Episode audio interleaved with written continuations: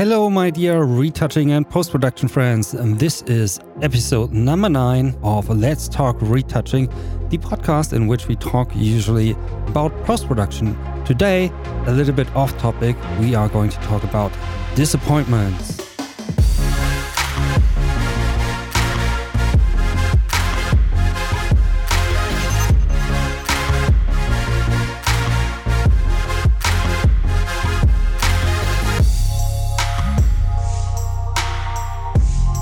So, hello again and welcome here on the podcast. We are not going to talk about Photoshop and all that stuff today because I think it's important to mix things up and also talk about the business side and mental side of running a business. So, that's what we are going to do today. The show is brought to you by boutiqueretouching.com and learnpostproduction.com, a school which eventually will launch and teach you all the things about post production, audio, video, Photoshop, and all that good stuff. So let's jump into today's episode. As freelancers, we are only as good as our physical and mental fitness allows us to be.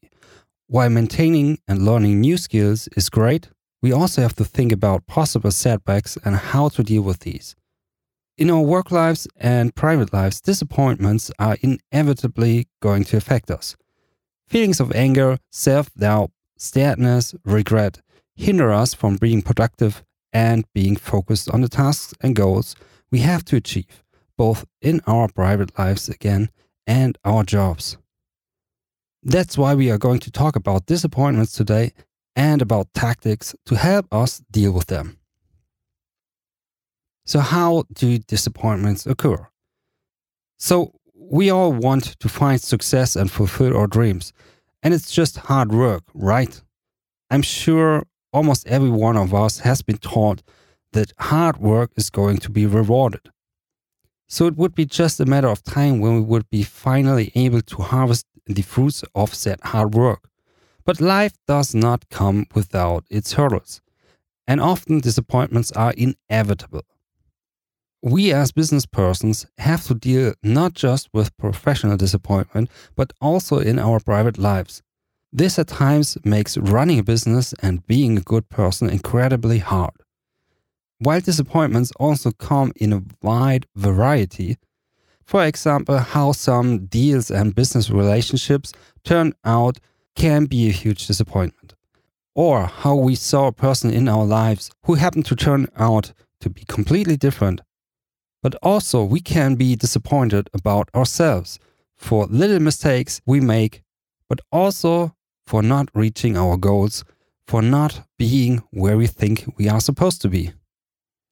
Some of the questions we may ask ourselves can be why have we missed certain opportunity?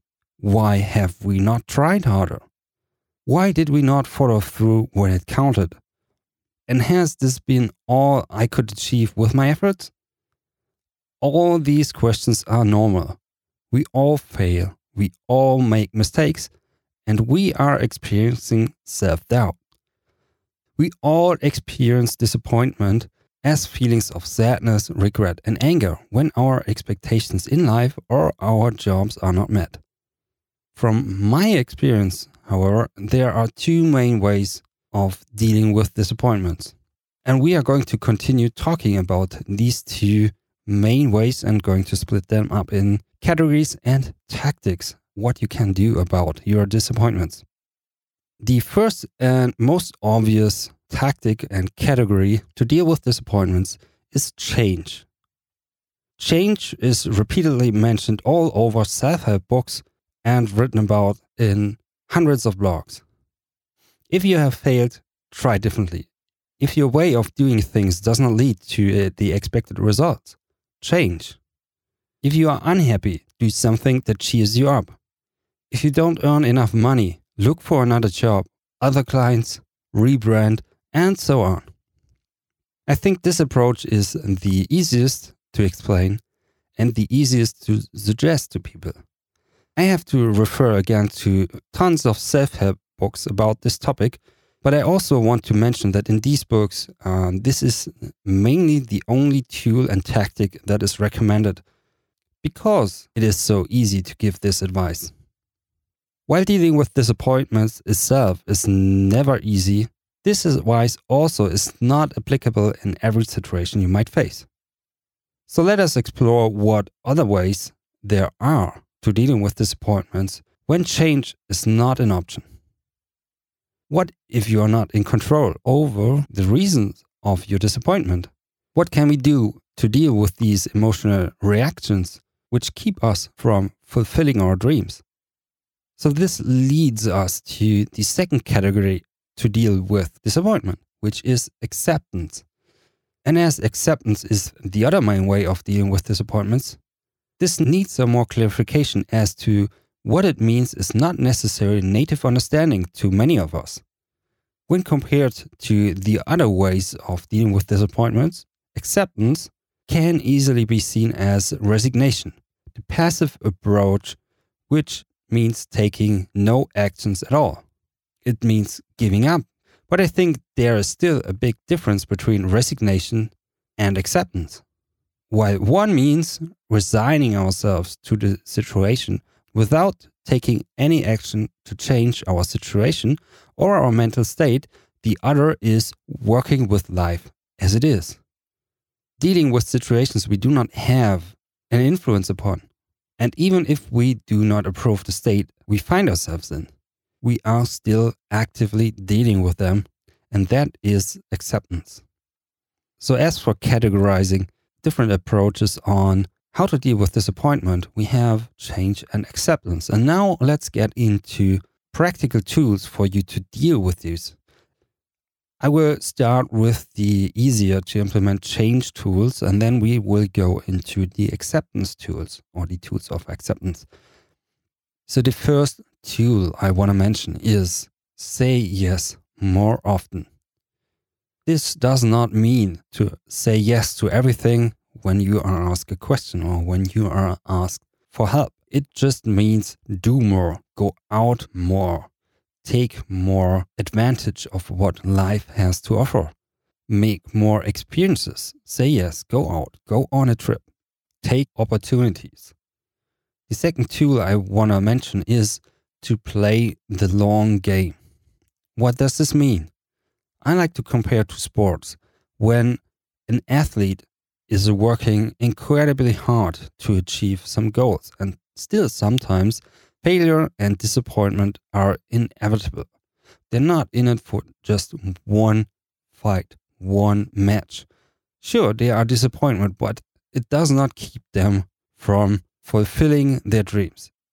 While seeing it as playing the long game, it also means their failure is not final, it's not unchangeable there will come more opportunities for them to win.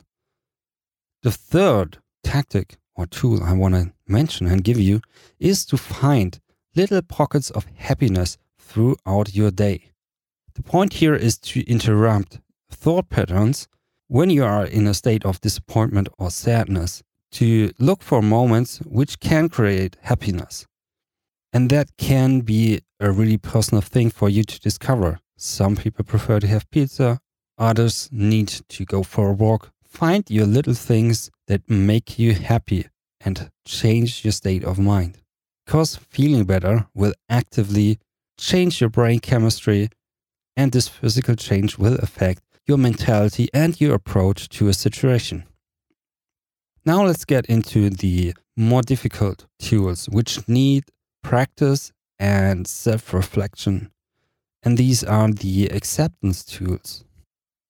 The fourth tool I want to give you is to pay attention to everything. Some call it mindfulness, but it is a skill worth developing nevertheless, uh, no matter if it is trendy currently or not. But what does it mean? It means to look at the big picture, zooming out and find inspiration in good stuff that is easily overlooked when being stuck in a rut. Also, our range of experiences is more than just those currently holding our attention, which means when you're zooming out, you will notice that your life or your goal is not necessarily what currently holds your attention. And that also leads into the fifth tactic, which is mental contrasting. So you can zoom out and contrast the state of saying, if only, if only I did something else, if only I put in more effort. You can contrast these thoughts with being mindful about the big picture of your achievements. What have you achieved? What effort have you put in into your life? And what are the good experiences you have made? And then contrast these to the disappointments, and you will see that your life does not rely on the few disappointments. And these contrasting method will help you to focus on what's really important to you. You might notice, even though you will experience ups and downs, you might still be on track. So you keep thinking about the missed opportunities and the opportunities you have taken successfully, and you contrast them. That is mental contrasting.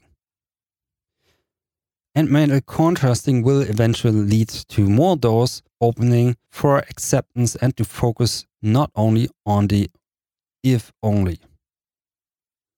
And so, to end this episode, I have asked people on social media how they are dealing with their disappointments. One answer I liked in particular, as it ties in with the contrasting method I was talking about just a moment ago.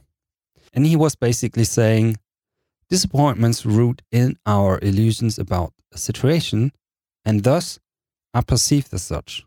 As we identify the illusion, we have to acknowledge holding on to the illusion does not make sense anymore. Once the illusion is gone, the disappointment is gone too. And I like this as a quote as it sums up what this episode is about quite well. Some other people were saying they are eating pizza. Some others were saying swallowing the bitter pill and learn to be more skeptical and less naive. Or accepting the emotion, feeling bad for the day, go sleep, end the day, and hopefully wake up in a better mood the next day. Another person was saying having an honest and profound conversation with a sincere friend.